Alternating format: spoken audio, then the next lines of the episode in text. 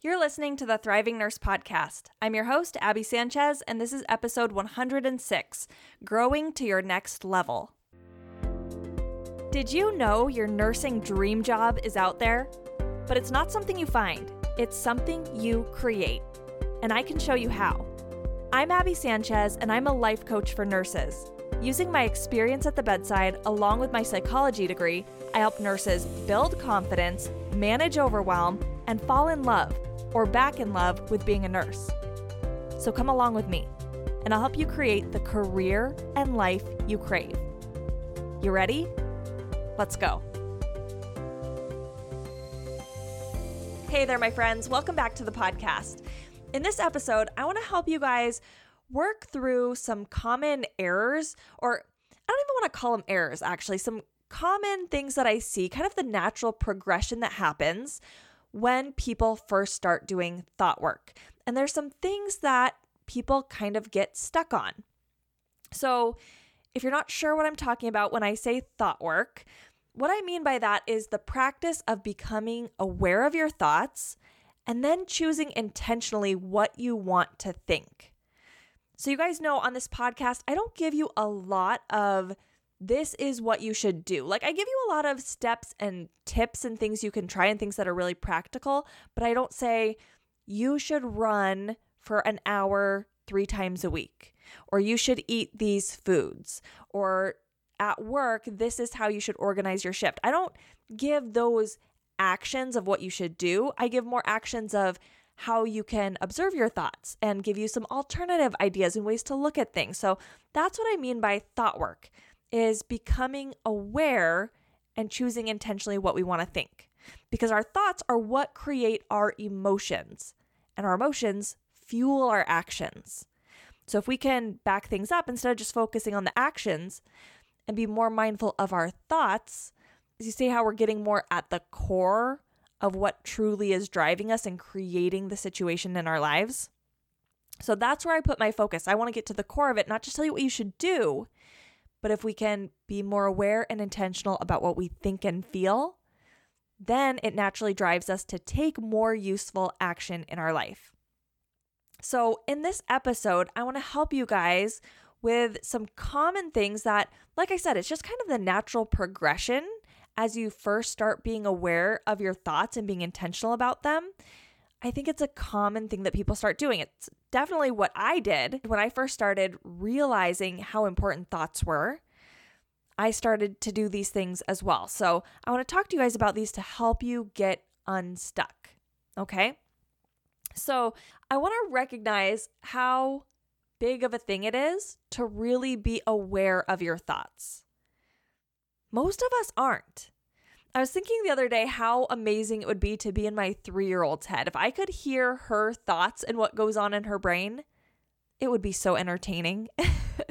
I was sitting feeding my little newborn. Well, actually, he's not a newborn anymore. He's almost a year old, you guys. Next month, he's going to be a year old. But I was feeding Eli, and I hear Evelyn outside the room, and we have a Google Home plugged into the wall. And I hear her say, "Hey, Google, do big girls get into mama's stuff?" I was like, uh, no, Google, you better have my back on this one.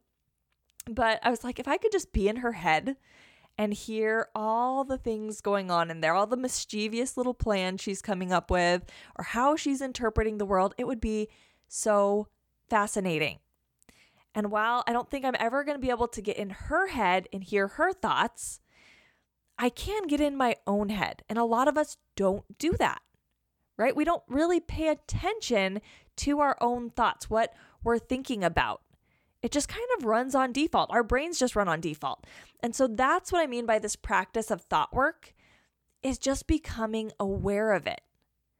To pay attention when the house is a mess. What are the thoughts going on in your brain? We think we're just making observations about it. We think it's just how it has to be. But if we start paying attention to it, we can actually learn a lot about ourselves, and we can actually take a lot more power back in our lives. So if you guys have been listening to the podcast for a while, you've probably started to pay attention to your thoughts a little more. And that is great. That is the first step. But to take it deeper, we need to do what I'm going to talk to you about today. Okay? So what I tend to see happen when people realize that their thoughts are what create their emotions, that's a big deal. Like if you really let that sink in, that your thoughts are what create your emotions, then we realize that we are the creators of our life experience. So it's not the messy kitchen making you feel how you do. It's your thoughts about it. It's not your manager and how they treat you at work creating how you feel. It's your thoughts about their behavior or about what they're saying to you, what you're making it mean about yourself. All of that is just your thoughts in your brain, and it's creating your experience. And the cool thing about our thoughts is they are optional, right? Like we can't always control things outside of us. We can't control our manager. We can't control what they do or say. We can't always control the house. I've tried. I've tried to keep my house clean, and I can't seem to control that because I live with other people and life, right? Messy houses, that's what I like to tell myself now. Messy houses are just life. Like that's the sign of someone living there. That messy corner with socks and blankets and dishes, that's just people being alive. But we can choose what we make things mean, right? So when we make it mean our life is horrible, no one's pitching in, that things are hard, that there's so much to do, all of those thoughts are what create our experience. So once we start being aware of that, that is a huge like aha thing for a lot of people. At least it totally was for me. I was like, wait a second. You're telling me I could choose to think anything else? Anything in the world that I want to. Isn't that kind of crazy? There are an infinite number of thoughts you could think in any given situation.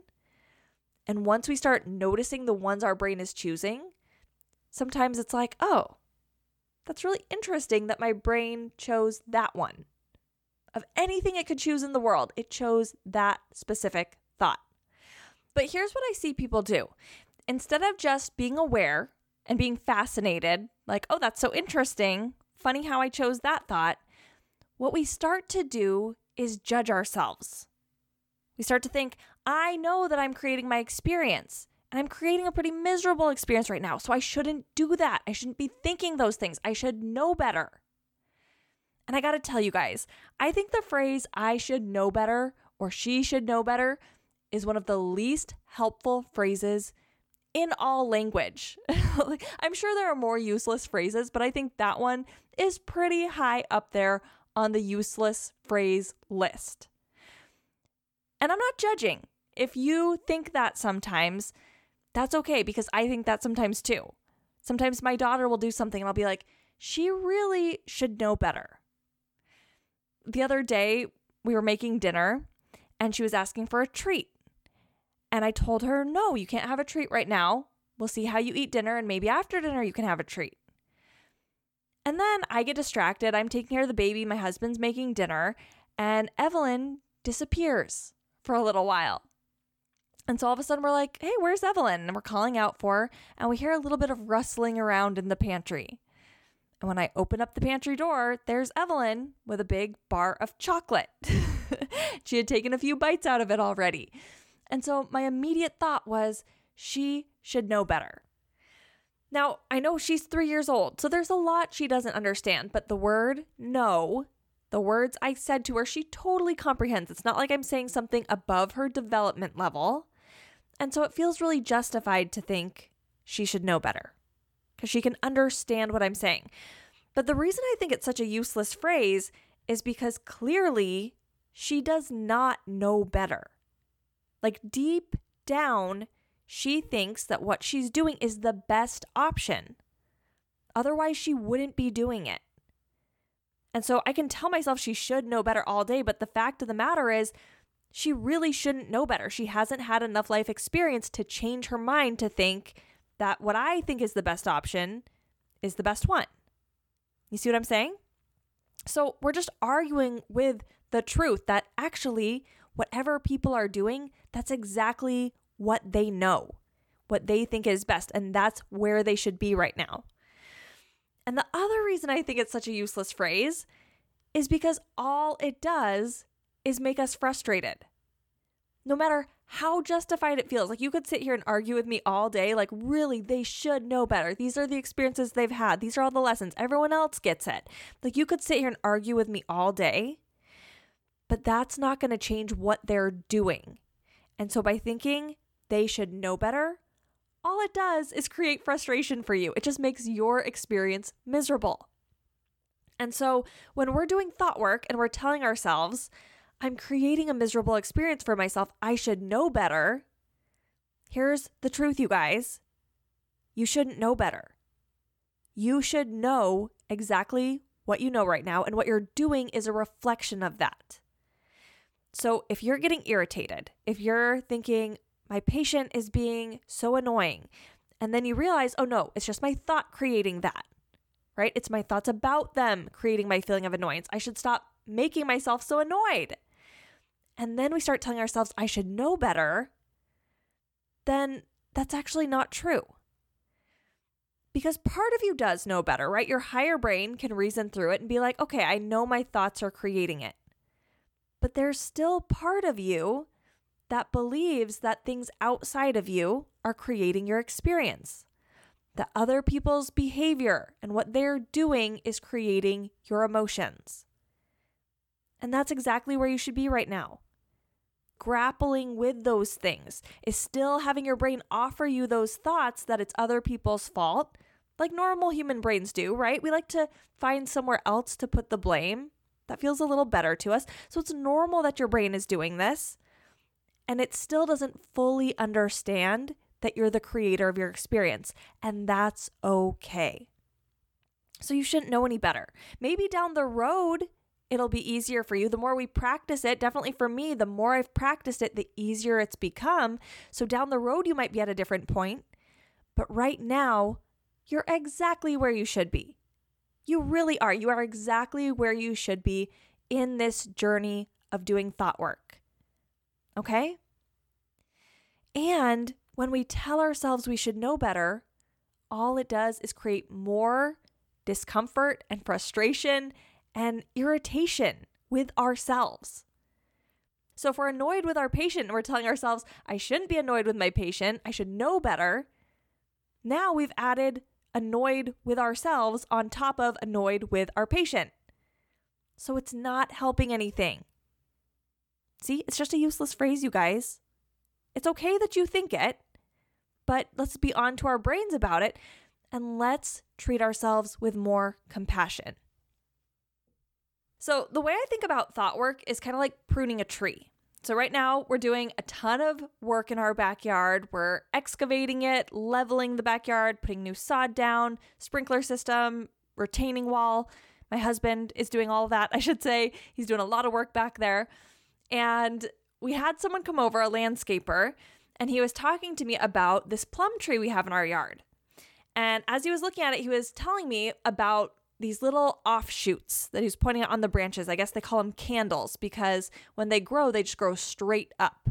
And he was saying, when you prune the tree, you want to take off the candles because they just drain the tree of the nutrients. They don't add to the aesthetic of the tree or anything like that. They just take nutrients. And so the rest of the tree isn't as healthy. And that's how I think of thought work. We want to pay attention to our thoughts and become aware of them so we can see those thoughts that are kind of draining our energy. Things that aren't serving us well. They're not adding anything to our lives. They're just kind of growing, doing their own thing, and we want to prune them back. But imagine trying to prune a tree with a blindfold on. If you couldn't see anything, you wouldn't really know what needs to be cut off. And you might cut off some things that you don't want to cut off and do some damage to the tree, right? So that's how I think of thought work, is we need awareness to see how we want to prune this tree, how we want to prune our lives, what we want to create, what do we want to get rid of, how do we want to shape things up. And we have to have awareness to be able to see it and create that in our lives. So when we judge ourselves for our thoughts, it's like putting the blindfold on. And so if we want to get awareness, we need to take the blindfold off, and that requires compassion. So if we're compassionate with ourselves, if we don't judge ourselves for those thoughts, if we just observe them and take note of them and really understand them, then we can decide what we want to nurture and what we want to let go of. And as we prune off those things that are draining our energy or just taking up space in our minds, then it gives all the nutrients back to the rest of the tree. Then we have more energy for the things we really care about, the things we want to do in our lives. And that's when you can grow to the next level. But in order to do that, it requires compassion. It's not just, it would be nice to be compassionate. It would feel better to be compassionate. That'd be a little nice touch to add. No, it requires compassion. Because you can't access those thoughts and those things that maybe you want to let go of in your life if you're going to judge them. And so that's why in Bold Nurse Society, we have a space where we don't judge our thoughts. We just observe them and we notice what they're creating in our lives, and we decide intentionally if we want to keep them or if we want to prune them off. And that's what I'm there to help you do, to help you create a space where you can see it more clearly. Because sometimes it's not just that we want to prune off some of those branches. It's not that we just want to reshape the tree. Sometimes we want to take that whole tree out. So in our backyard with the work we're doing, there were a few trees that we decided to remove. And at first we were thinking of just cutting them down to the stump because it'd be low enough with the way our yard is that we could put bark dust over it. Actually, that would level out the yard and you wouldn't even know it was there. So that was one kind of easier option we were thinking of doing. But as we considered that, our neighbor told us that he had some of those same trees in his yard, and he had tried doing that before. He had cut it down to the stump, and then it grew back. And so he was saying, if you want to get rid of this tree, you have to completely dig it out, take the whole thing out, and then it won't come back. So sometimes when we do thought work in our lives, when we try to notice our thoughts and be intentional about them, we're pruning the tree when really we want to remove it. But we don't realize that. We're just like, I keep cutting it down and it keeps coming back. So if you have some tendencies like people pleasing that show up in so many different areas of your life, maybe at work or in your relationships with your significant other, your family members, people pleasing keeps coming back, it keeps growing back, and you keep trying to cut it down, but then there's a new situation and it pops back up again. Or maybe you are a perfectionist and you find yourself being really hard on yourself when you don't do things perfectly in various situations.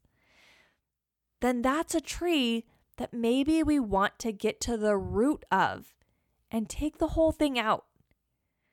And I know, like, yanking a tree out, that sounds kind of brutal. But like I said, it's a space of compassion. What we do in Bold Nurse Society is we want to examine the tree and love the tree and decide intentionally whether or not we want to keep it. And sometimes we want to start with a blank slate, where then we can plant what we really want to grow. I can't wait till my landscaping's done. I can't wait to have this space with flowers and bright colors and fresh grass for the kids to run in, and the patio where I can sit out there and eat dinner with my family. Like, that's what I want to create in my life. I have this vision, but in order to get there, I'm going to need to remove a few trees and prune some trees back and plant new ones. But I can do all that out of love for my backyard, not out of disgust of how it is now. And that's what I encourage you guys to do in your lives. Do it out of compassion. Do it out of love for yourself, not out of shame, not out of judgment, but out of love and compassion. And when you do that, that's when you gain so much more awareness and you will grow. You will grow to the next level. You will grow beyond what you can even imagine right now. All right, you guys, thanks so much for being here. I would absolutely love it if you would take a second, go over to Apple Podcasts, and leave a quick review for The Thriving Nurse. I love getting to read your guys' reviews, and I love that it helps other nurses find this podcast and get the help that so many of you have gotten. I have gotten so many lovely emails from you guys and messages and D Ms on Instagram saying how this work is helping you.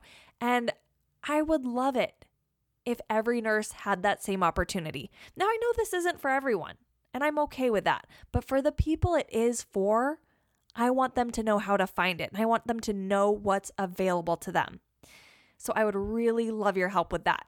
So leaving a review, that is an amazing way to do that. Sharing this podcast on Instagram or Facebook or wherever you like to connect with people, that would be amazing. All right, you guys, thank you so much. I'll talk to you next week. Take care. Who's your life coach? If you don't have one, I would be honored to be your coach. Come join me in Bold Nurse Society, my virtual coaching program where I help nurses build unshakable confidence, create meaningful relationships, manage stress, and intentionally create a career and life they love. Each month, we dive deep into these areas of personal growth through our monthly class and live coaching calls. You'll have access to me to ask questions anytime, and you'll get access to special bonus courses I know you'll love. Everything I've created is through the lens of the nursing lifestyle, so it's realistic and convenient for nurses. So whether you're a day shifter, a night shifter, a parent, or busy with other adventures, Bold Nurse Society is designed to fit your lifestyle. So if you're ready to take what you're learning on the podcast to the next level, come hang out with me in Bold Nurse Society. Go to thriving nurse dot com forward slash work with me to learn more. I can't wait to see you there.